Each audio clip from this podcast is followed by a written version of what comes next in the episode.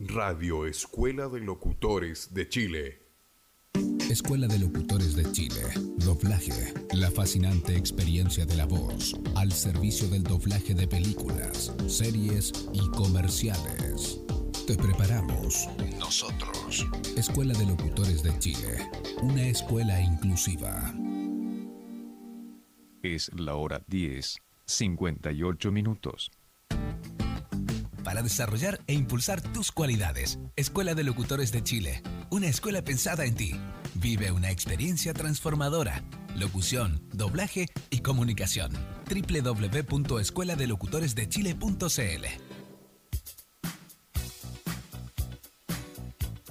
Alumnos y exalumnos de la Escuela de Locutores de Chile son los animadores y locutores de los programas de nuestra radio online. La Escuela de Locutores de Chile transmite a través de su radio online. A continuación va a hablar nuestra jefa de recursos humanos. Mm, buenos días. yo, yo quería dar las gracias a todos. Gracias. ¿Pánico al hablar? ¿No te sientes segura? ¿Tienes todo para triunfar y no sabes cómo usarlo? Ven, anímate, ven a matricularte. Escuela de Locutores de Chile. Desde que estoy en la Escuela de Locutores de Chile, he logrado vencer el miedo y he mejorado el manejo de mi voz. Escuela de Locutores de Chile, José Manuel Infante, 322 Providencia. Ingresa al fascinante mundo de la locución. Una de las posibilidades que nos da la Escuela de Locutores de Chile es de estudiar locución, pero además meternos en el fascinante mundo del doblaje. Fascinante mundo del doblaje. Allí vamos a conocer personajes, vamos a crear personajes. Desde Disneylandia, Walt Disney presenta. Vamos a estudiar guiones. Bueno, bueno, bueno, bueno. Eh, unas con. Vamos a estudiar cómo se habla para crear esas voces tan interesantes que escuchamos en los dibujos animados, Este debía ser un romántico momento. que escuchamos en las películas. Le saluda a su amigo Gordon Shumway. No hay problema. Todo eso y mucho más. Estudia en la Escuela de Locutores de Chile. Doblaje, radio y televisión. El locutor americano. Y así serás un locutor, un comunicador audiovisual total.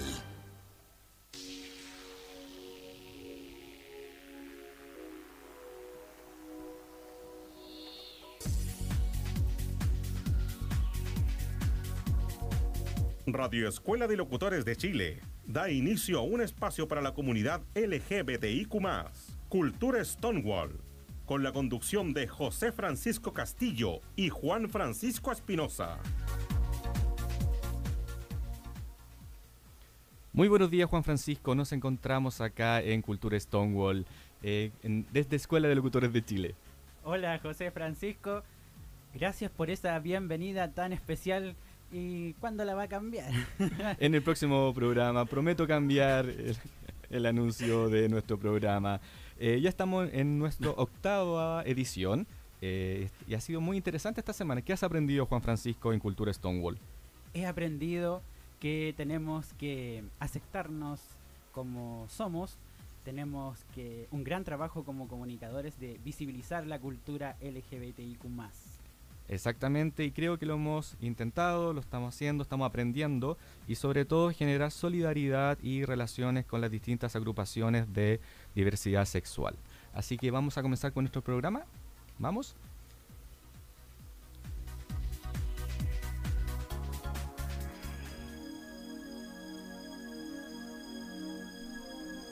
El colectivo toma a nuevos pasajeros y se toparán con unos conductores muy curiosos. Te invitamos a escuchar esta grata conversación.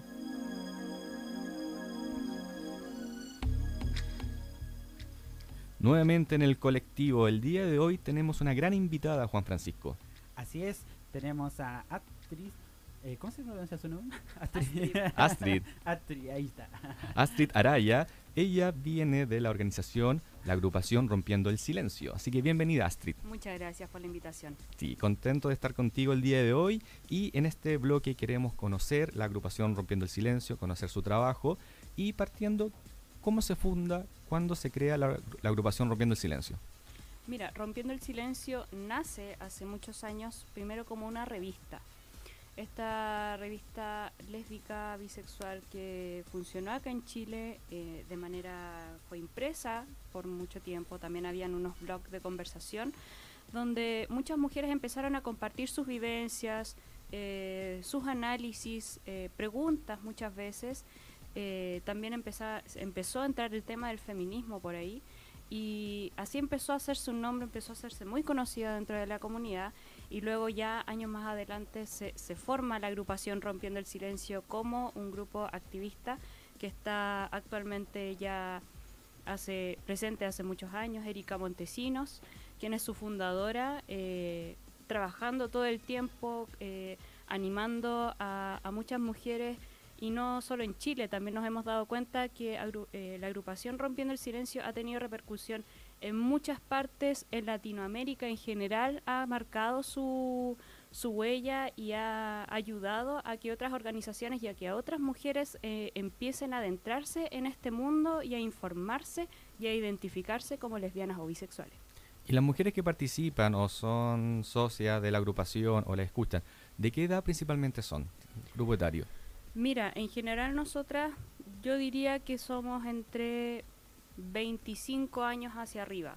La verdad es que eh, nosotras como activistas nos comprometemos con la agrupación y eso significa que estamos constantemente reuniéndonos, haciendo ideas, eh, poniéndonos nuevas metas, por lo tanto no es, no es un trabajo que, que tú vas a, mm, a, participar en una sola instancia o vas a hacer un trabajo determinado una o dos veces, sino que es un compromiso constante.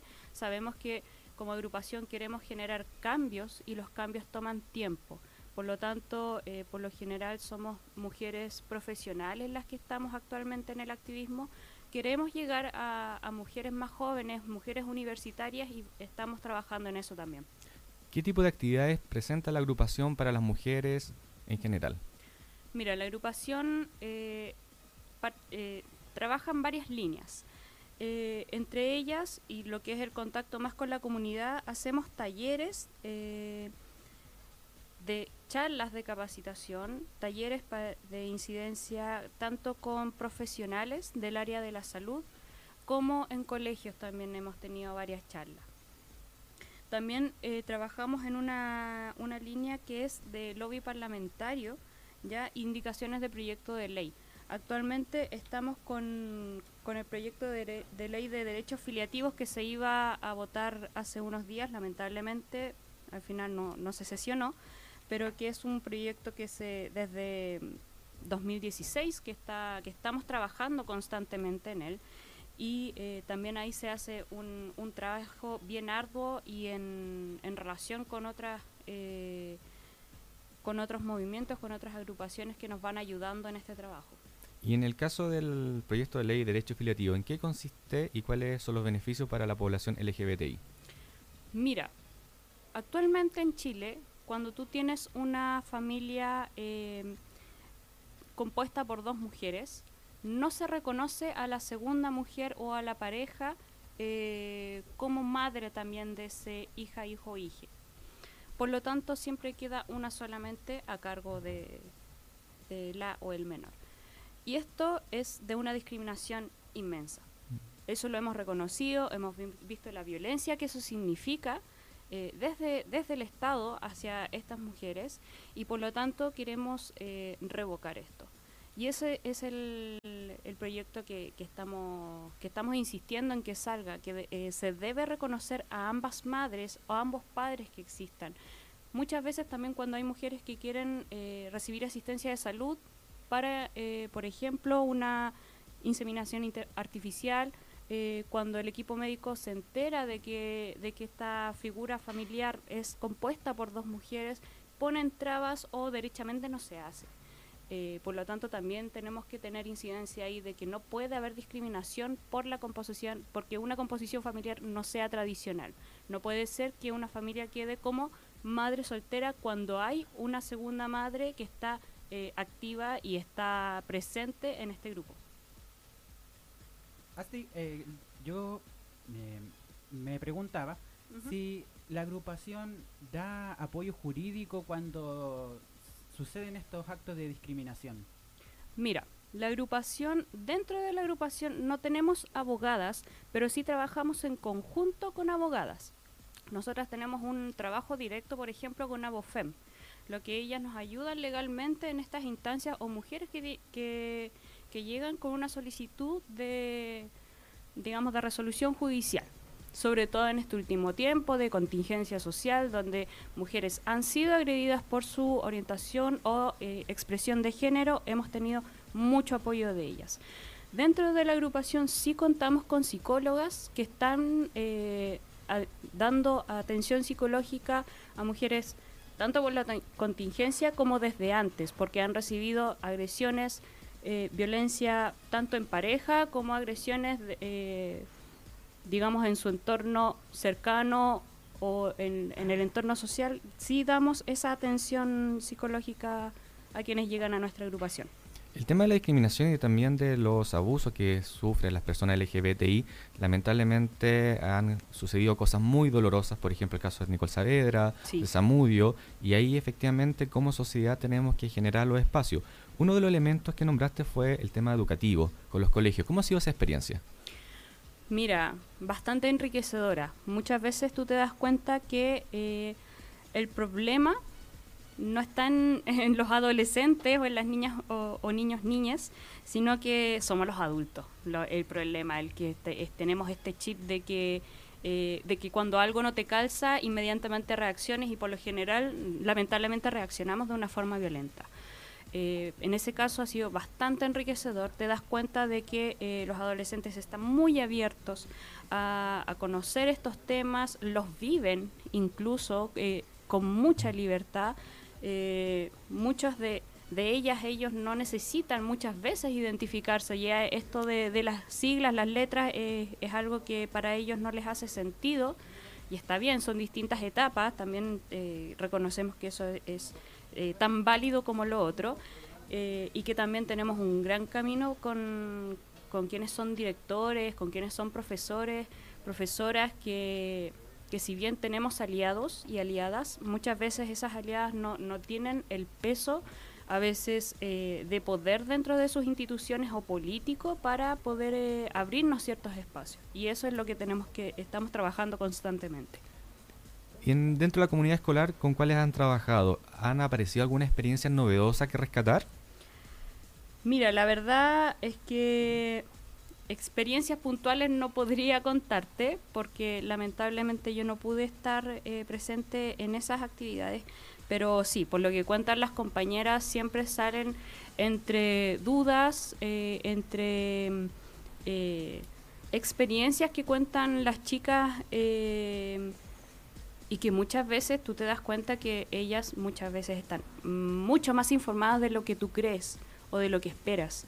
Entonces eso muchas veces es muy grato saber de que, como te decía, están tremendamente informadas eh, y que a veces lo que necesitan es el apoyo eh, o la, guía de un adulto adulta que esté concientizada con estos temas. Actualmente estamos en un estallido social, como se ha denominado en la prensa, políticamente, dentro de las organizaciones. Y han surgido experiencias muy interesantes, por ejemplo, las tesis con, el, con su intervención. ¿Qué te parece eso? ¿Cómo lo han vivido ustedes como agrupación y lo han comentado? Porque tiene un trasfondo muy interesante detrás. Sí, sí, ha sido muy potente. Eh, lo hemos conversado eh, de partida de, cómo ha impactado socialmente, cómo nos llega a todas. Porque es increíble que tú lo, eh, escuchas la canción, ves la coreografía y todo te hace sentido. Como mujer, todo te hace demasiado sentido. Eh, con orgullo estábamos en una reunión cuando fue las tesis senior allá fuera del Estadio Nacional y era emocionante, increíble ver esa cantidad de mujeres reunidas gritando eh, lo que hemos vivido toda nuestra vida. Entonces, de hecho, yo leía por ahí eh, que a un hombre le preguntaban cuál era su mayor miedo si es que caía en la cárcel. Y él decía, eh, su mayor miedo, obviamente, ser violado. Entonces, ¿cómo tú, tú ves que un miedo a un hombre en una situación específica es lo que vive una mujer toda su vida? Entonces, y también esto, personalmente también he estado en, en estas intervenciones eh, y, y, tú que hay tiritona, o sea, de verdad, porque tú te pones en, en justamente la piel de gallina, te pones en los zapatos de mujeres y en tus propios zapatos, en tus propias vivencias que has tenido a lo largo de tu vida y que a veces gritarlo y rodeada de otras mujeres que entienden perfectamente lo que estás diciendo es, no sé, tres minutos de canto son mucho mejores que años de terapia. Eso es lo que hemos conversado, cómo, cómo ha sido el deliberador y por eso cómo ha recorrido todo el mundo porque todas las mujeres en todo el mundo entendemos perfectamente lo que se está diciendo. Interesante cómo esta intervención efectivamente trascendió la frontera a través de las redes sociales. Hemos visto intervenciones en París, en Ciudad de Guatemala, en distintas ciudades del mundo y es muy muy interesante todo lo que ha ido generando y por supuesto un llamado también a las políticas públicas del Estado que también se haga cargo de esta discriminación permanente y este miedo que tienen las mujeres, como bien lo relataste.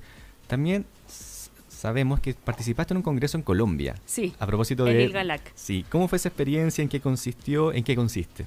Mira, el ILGALAC eh, en, este, en esta instancia fue un encuentro latinoamericano de activistas LGBTIQ+. Eh, fue muy intenso porque fue hace el 20 de noviembre, un par de días.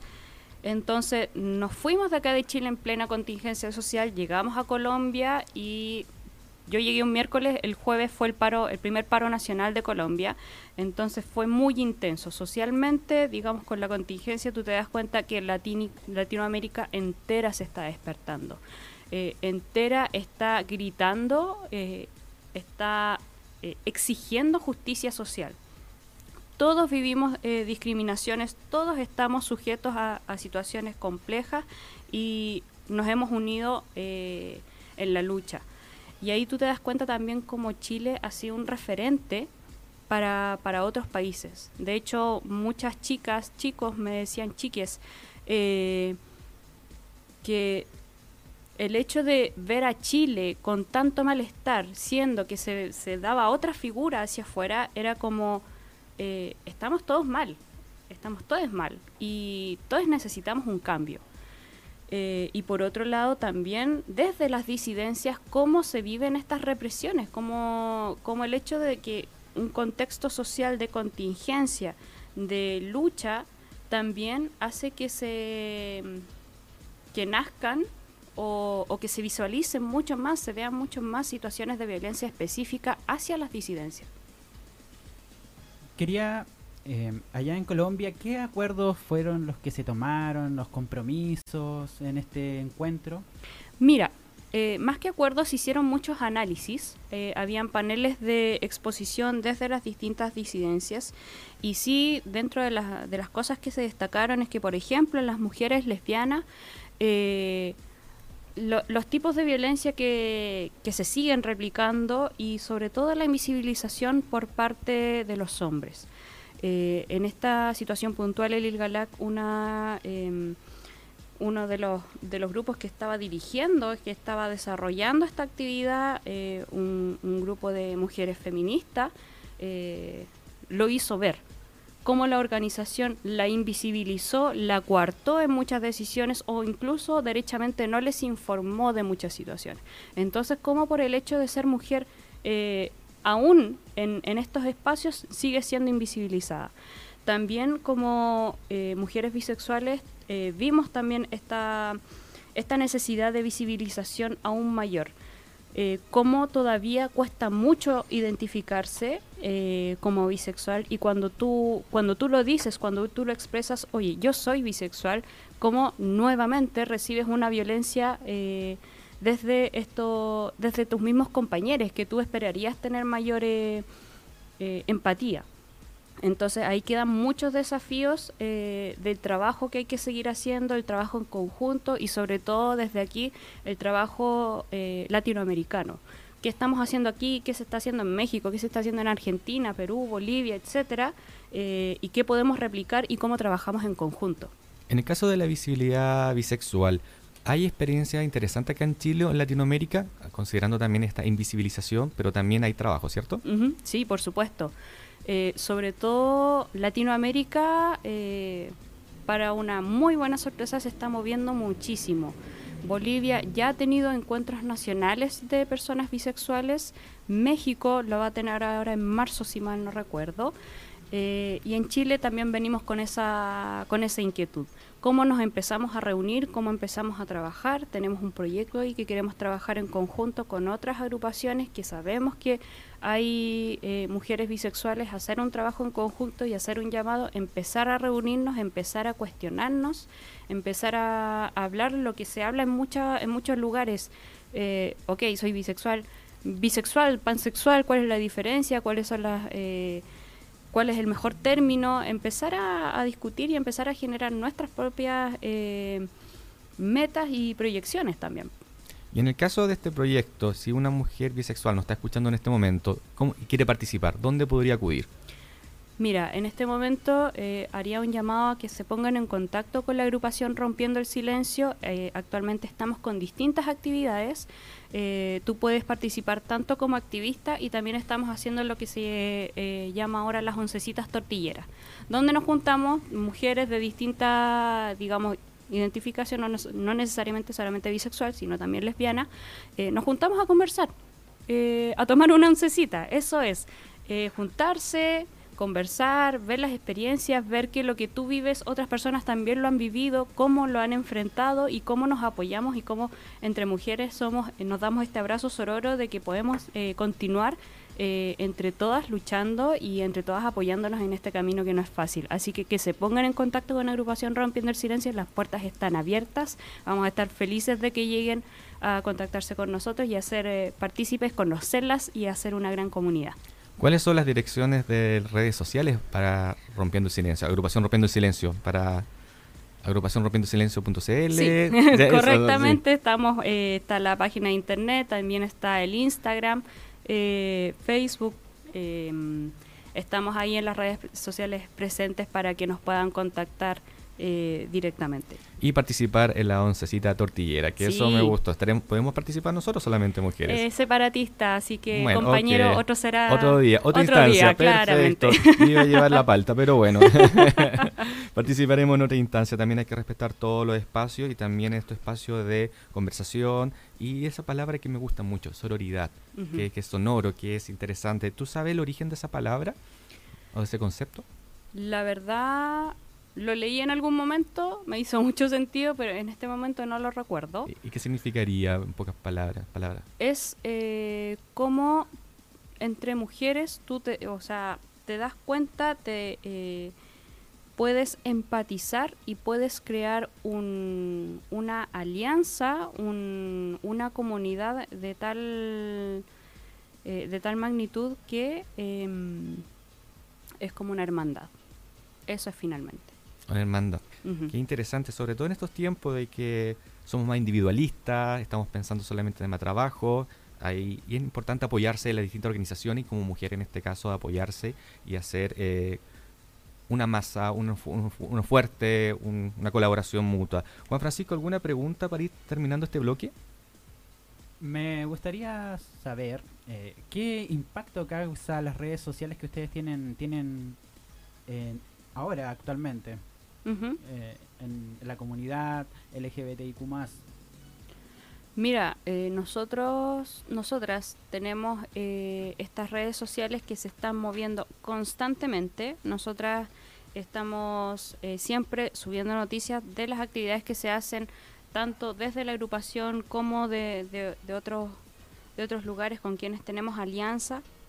Estamos promoviendo actividades, estamos promoviendo información también eh, de seguridad, de autocuidado, sobre todo en el contexto que estamos viviendo hoy en día, y se mueve muchísimo.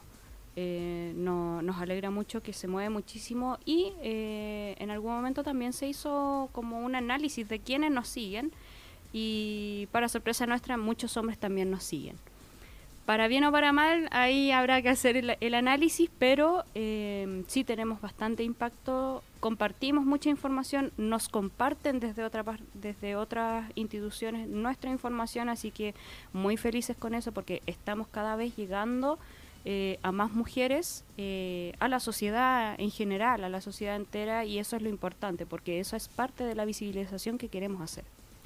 Astrid, para ir terminando este bloque, ¿algún comentario, una invitación, una reflexión de lo que significa estar en agrupación rompiendo el silencio y con, y con mujeres? La reflexión hoy en día yo creo que sobre todo es eh, cuidémonos. Cuidémonos, eh, sabemos que el hecho de estar en la disidencia, ser mujer lesbiana, ser mujer bisexual, en este contexto no es fácil.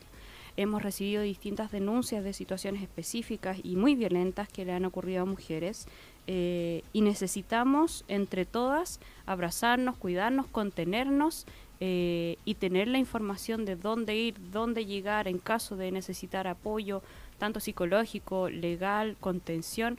Em, así que eh, eso más que nada. Estemos todas pendientes de, nosotras mismas, hagamos comunidad y eh, tratemos de, apoyar eh, si quienes escuchan este espacio no se identifican como disidente, pero sí conocen a alguien, entregar esa, esa mano, ese hombro que, que ayuda y que contiene y que empodera más que violenta. Muchas gracias, Tri, por acompañarnos en Cultura Stonewall en nuestra octava edición. Juan Francisco, ahora vamos con una canción. Tenemos una canción preparada para, para este bloque y que se llama... Laura, Laura, de Scissor Sisters. Sí, Laura. Ah, pero usted lo pronuncia en inglés. Eh, Estoy aprendiendo, afortunadamente. Así que comenzamos ahora con. Los invitamos a escuchar Laura de Scissor Sisters.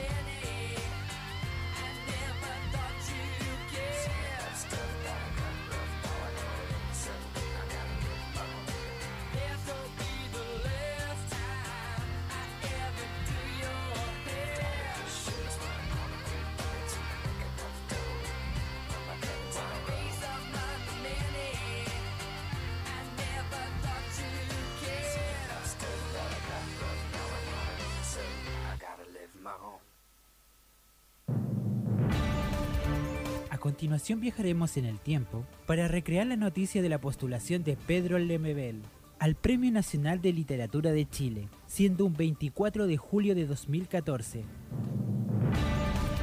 Para estar siempre actualizado, debes conocer y profundizar las noticias históricas, y Cronos es el mejor lugar.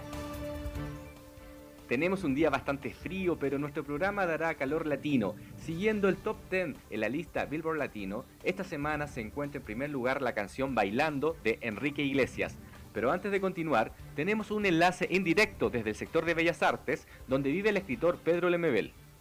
Así es compañero, como tú lo mencionabas, es un día bastante helado, pero yo junto a los demás medios de comunicación nos encontramos bien abrigados porque estamos afuera del departamento de Pedro Lemebel dado que el jueves 17 de julio lanzaron la candidatura para el Premio Nacional de Literatura, que se realizó en la librería Metales Pesados, y distintos invitados firmaron para apoyar su candidatura. Hay que recordar que el Premio Nacional de Literatura fue creado el 9 de noviembre del año 1942, durante la presidencia de Juan Antonio Ríos. El premio consiste en una entrega de dinero y una pensión vitalicia. Se otorgó anualmente hasta su modificación el 8 de enero del año 1972, fecha en que comenzó a entregarse cada dos años. Juan Francisco, ¿esta campaña tiene adeptos? En su campaña, Lemebel ha evidenciado que cuenta con el respaldo popular. Durante esta semana, alcanzó más de 800 firmas de lectores apoyándolo. Hay que recordar incluso que años atrás, el escritor Roberto Bolaño le dio al autor de Manifiesto, Hablo por mi diferencia, su respectivo reconocimiento. El escritor chileno lo describió así. No es el primer homosexual, válgame Dios, del pernazo chileno, lleno de locas en los armarios, pero es el primer travesti que sube al escenario, solo iluminado por los focos, y que se pone a hablar ante un público literalmente estupefacto. También hemos tenido lamentables noticias respecto al estado de salud de Pedro Lemebel. ¿El autor ha dicho algo con relación a su postulación? No hemos tenido noticias positivas, José Francisco. Lemebel aún no supera del todo el cáncer de laringe, que lo dejó casi sin voz tras una operación el año 2012. Sin embargo, tras su nominación, Pedro agregó: Si me dan o no el nacional me tiene sin cuidado, pero no soy hipócritamente correcto como para fingir que no lo merezco. Mi letra no es complaciente, no se sienta a comer con el verdugo ni con la burguesía, tampoco es solamente teórica o estética. Es un lenguaje minoritario y políticamente subversivo. Por algo me dieron el premio iberoamericano José Donoso y soy más que reconocido afuera. Entonces por ahora solo queda esperar la decisión del jurado y seguir releyendo sus obras, que hablan de sexo, amores, calle, revolución y tanto más. Tengo entendido que algunos dicen que podría ser la primera ocasión en que este tipo de reconocimientos, como es el Premio Nacional de Literatura, hace un guiño a la marginalidad, tan lejana a la academia y al tradicional mundo de las letras. Juan Francisco, recuerdo un extracto del manifiesto que decía algo así, a usted le doy este mensaje y no es por mí, yo estoy viejo y su utopía es para las generaciones futuras. Hay tantos niños que van a nacer con una alita rota y yo quiero que vuelen compañero, que su revolución les dé un pedazo de cielo rojo para que puedan volar. Pedro Lemebel siempre pensando en las generaciones futuras y realmente es muy potente lo que describe. Juan Francisco, ¿algo más que relacionar con Pedro Lemebel? Ahora escucharemos algunas palabras de Lemebel en una entrevista que dio tiempo atrás, en Radio Tierra, respecto a la importancia de la radio y la literatura. Pasemos a escuchar sus declaraciones.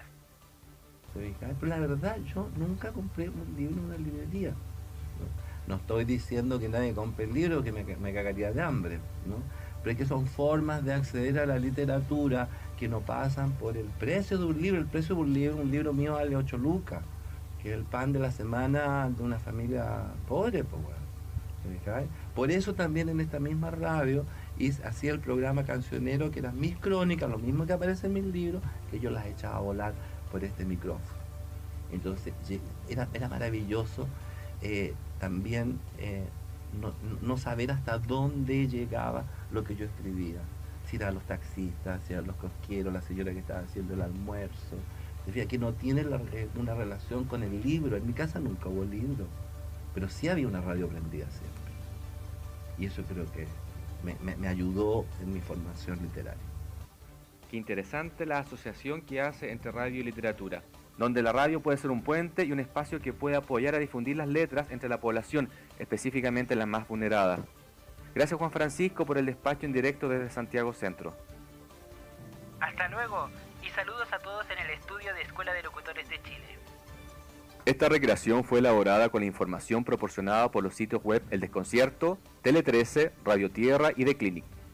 Y ahora continuamos con nuestra programación habitual y los invitamos a escuchar Bailando de Enrique Iglesias.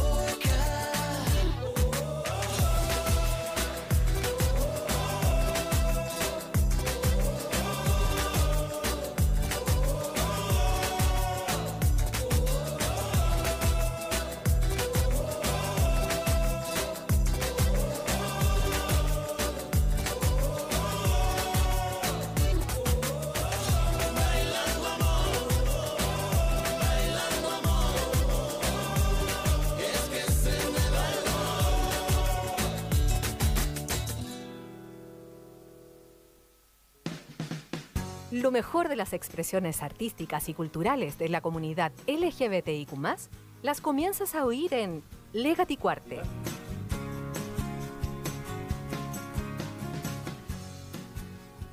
Hoy tenemos una película mexicana llamada Cuatro, Lunas.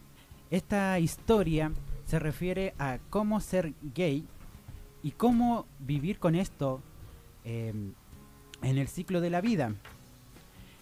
Para comenzar, tenemos un saludo que a José Francisco le va a gustar mucho. A ver, ¿qué sorpresa nos tiene Juan Francisco?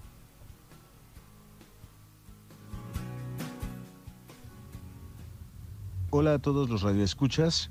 Los saludo con mucho cariño desde México. Soy Sergio Tobar Velarde, el buen panda, director de cine, director de la película Cuatro Lunas. Y quiero mandar un cariñoso saludo para Cultura Stonewall, a sus conductores eh, Juan Francisco Espinosa y José Francisco Castillo, que es mi amigo y a quien le tengo mucho aprecio.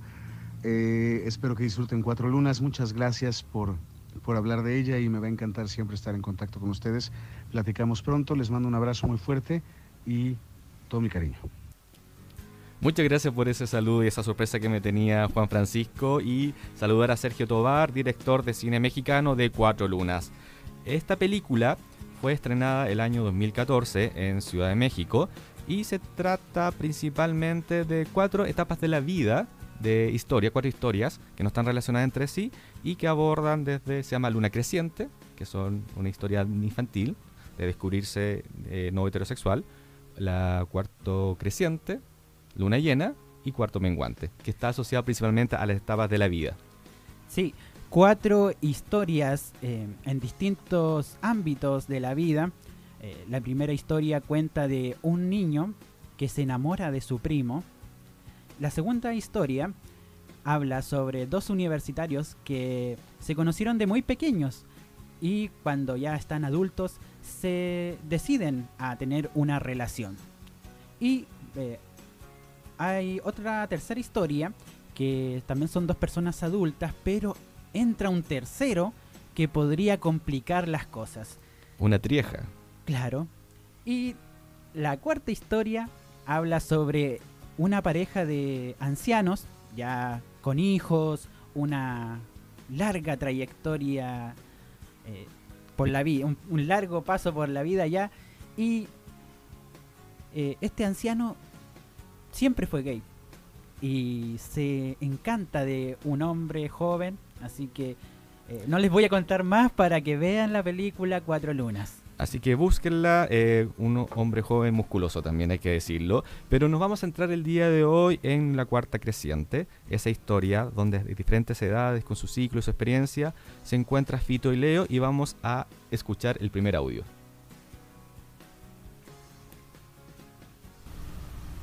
¿Te puedo hacer cosquillas en la boca?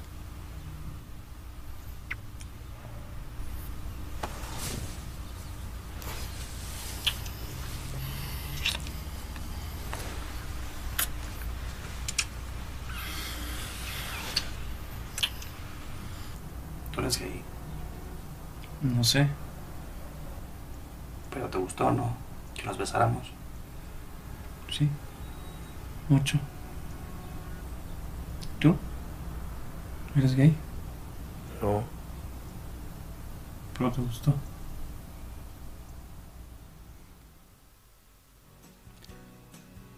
En cuarto creciente está esta historia entre Fito y Leo, ¿ya?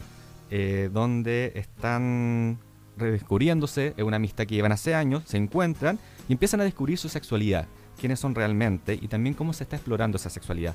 Por eso es muy importante acompañar desde la educación, desde la sociedad, a todas las personas que se están descubriendo y siempre en un tema de aceptación, lo que hemos conversado en todos estos programas de cultura Stonewall. Y también las familias juegan un rol fundamental y por eso queremos escuchar el segundo audio que se relaciona que, cuál es el apoyo que tengo de la familia he estado pensando mucho con todo lo, que ha pasado, lo de mi papá y todo. No me gusta que haya cosas de las que no te puedo hablar. Me da mucho miedo decirte lo que te tengo que decir. Adolfo, por favor no. ¿No qué? ¿Qué pasa? Eso que me tienes que decir, te suplico que no me lo digas. No te entiendo. Ya no está tu papá. Pues yo sola. Hay cosas con las que puedo. Cosas que no me gustan. ¿Yo qué hago? Guárdatelas para ti. Y a mí, déjame tranquila. Vaya, va a empezar. Lalo, mi amor. En este caso, eh, Fito intenta comunicarle a su mamá que es gay, que no es heterosexual, y encuentra el rechazo, la negación de la madre. También dentro de esta historia, Fito vive con su mamá, ya que su padre falleció, son de clase media, y la madre trabaja mucho y dentro de su discurso decía que no le interesaba otros problemas. Te preguntas, Juan Francisco, qué interesante y qué es importante la relación de la familia para apoyar y acoger. Sí, es bastante importante porque así uno puede aceptarse, eh, puede, eh, como está ese dicho, salir del closet eh, con total normalidad. Y naturalidad. Y naturalidad, porque te deprimes más y el saber que tu familia no te está apoyando. Es importante a los que nos están escuchando, a los auditores, que también existen organizaciones que pueden acompañar en este proceso. Por ejemplo, la Fundación Todo Mejora y también agrupación Rompiendo el Silencio pueden apoyar si hay algún tipo de duda, consulta desde la educación y también apoyar a los padres para que también puedan entender de que, como siempre hemos dicho, no todos los, todos los hijos e hijas van a ser heterosexuales. Y tenemos un tercer video que esta historia... Audio. Audio, perdón, siempre confundo video con audio. Un tercer audio de video. Eso mismo. Sí, de esta película Cuatro Lunas del gran Sergio Tobar, director mexicano, eh, que, habla, que habla sobre que también las historias son bonitas en, en el cine. Así que hay mucha dificultad en esta historia donde Fito, que es de clase media, y Leo, que es de clase alta, no solamente tienen problemas y dificultades para reconocer este amor, sino también luchar socialmente contra las familias eh, por ser de clases sociales distintas. Escuchemos el tercer audio. Te extraño mucho, Fito. Me extrañas porque me viste con alguien más. Ven a invitarte a cenar a mi casa. Gracias, pero no. No te voy a fallar. Ya les dije. ¿Y qué pasó? No hicieron fiesta. Y unos días muy raros, pero mi mamá ya sabe que tienen que poner un plato en la mesa para ti. Gracias. Pero hay una condición, que te quiero presentar como mi novio. ¿Quieres ser mi novio? ¿Todavía se dice así? Qué pendejo eres. Ya sabes que sí. Bonita historia. Así que los invitamos a ver Cuatro Lunas. Solamente nos estamos centrando en una de ellas, que es la cuarto creciente. Y en la próxima semana vamos a abordar las otras lunas. ¿Te parece, Juan Francisco? Me parece estupendo. Sí, así que bueno, agradecer también a Sergio Tobar, director de esta película mexicana, que nos mandó un gran saludo. Y efectivamente es mi amigo. Así que un saludo gigante para allá, para Ciudad de México. Y esperamos contar con ellos, con, con su equipo. Ojalá que un día vengan a Chile también a conocer eh, nuestra Escuela de Locutores de Chile. Antes de fines de enero, por favor. Sí, no, pero ahí vemos y sobre todo eh, un gran saludo para todos los hermanos y hermanas mexicanas con esta gran película. Y vamos a terminar con una canción de Cuatro Lunas. La canción principal de esta película. Exactamente, así que vamos de los Pate de Foie y se llama Cuatro Lunas.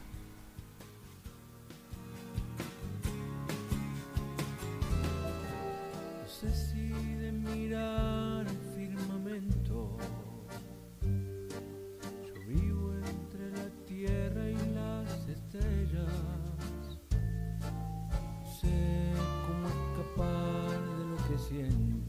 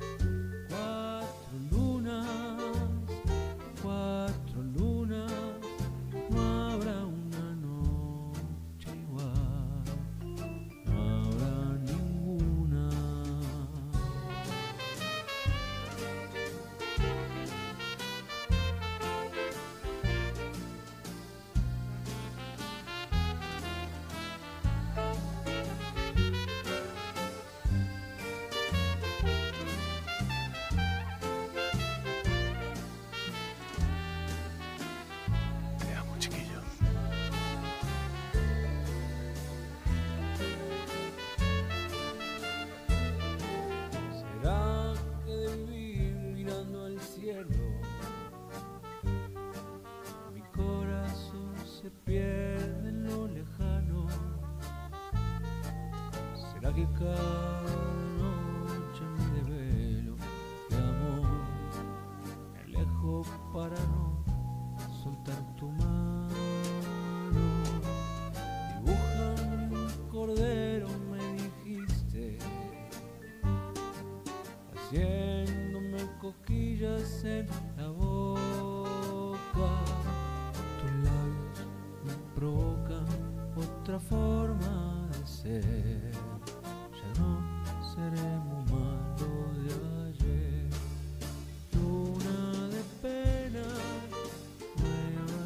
El arco iris tiene dial en Cultura Stonewall.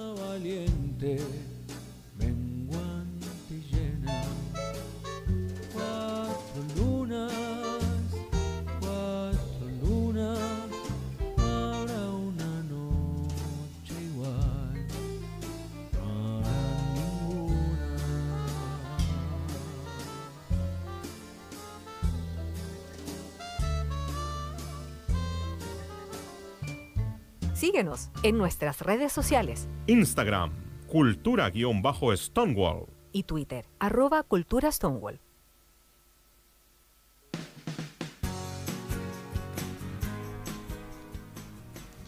Y estamos terminando el programa de día de hoy, Juan Francisco, 7 de diciembre. Agradecidos por la enorme sintonía y los invitamos a ir a Italia 850, la Expo Inclusión que íbamos a estar juntos. Expo Diversidad. Ah, Expo Diversidad. Expo Diversidad que también es inclusiva, así que todos 7 y 8 de diciembre a Expo Diversidad en la es Club Miel para que puedan asistir, busquen las redes sociales, también regalamos la semana pasada entradas para que nuestros auditores fueran a visitar esta Expo Diversidad que es un espacio muy interesante donde distintas organizaciones, distintas expresiones de la diversidad sexual están presentes y se está ganando y un espacio y eso hay que cuidarlos. Así es. Agradecidos, como dije anteriormente, a todos nuestros auditores y nos encontramos en una próxima ocasión. Muchas gracias, un abrazo gigante para todos y todas y nos estamos viendo la próxima semana en Cultura Stonewall y agradecer especialmente a Astrid por habernos acompañado el día de hoy de Agrupación Rompiendo el Silencio.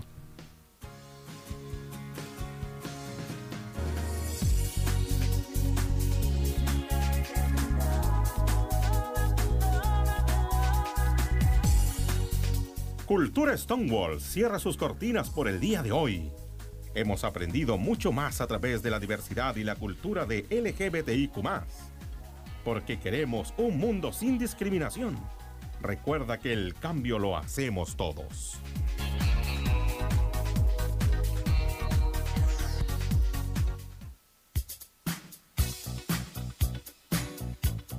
Son las voces de los alumnos de la Escuela de Locutores de Chile las que usted recibe a través de nuestra radio.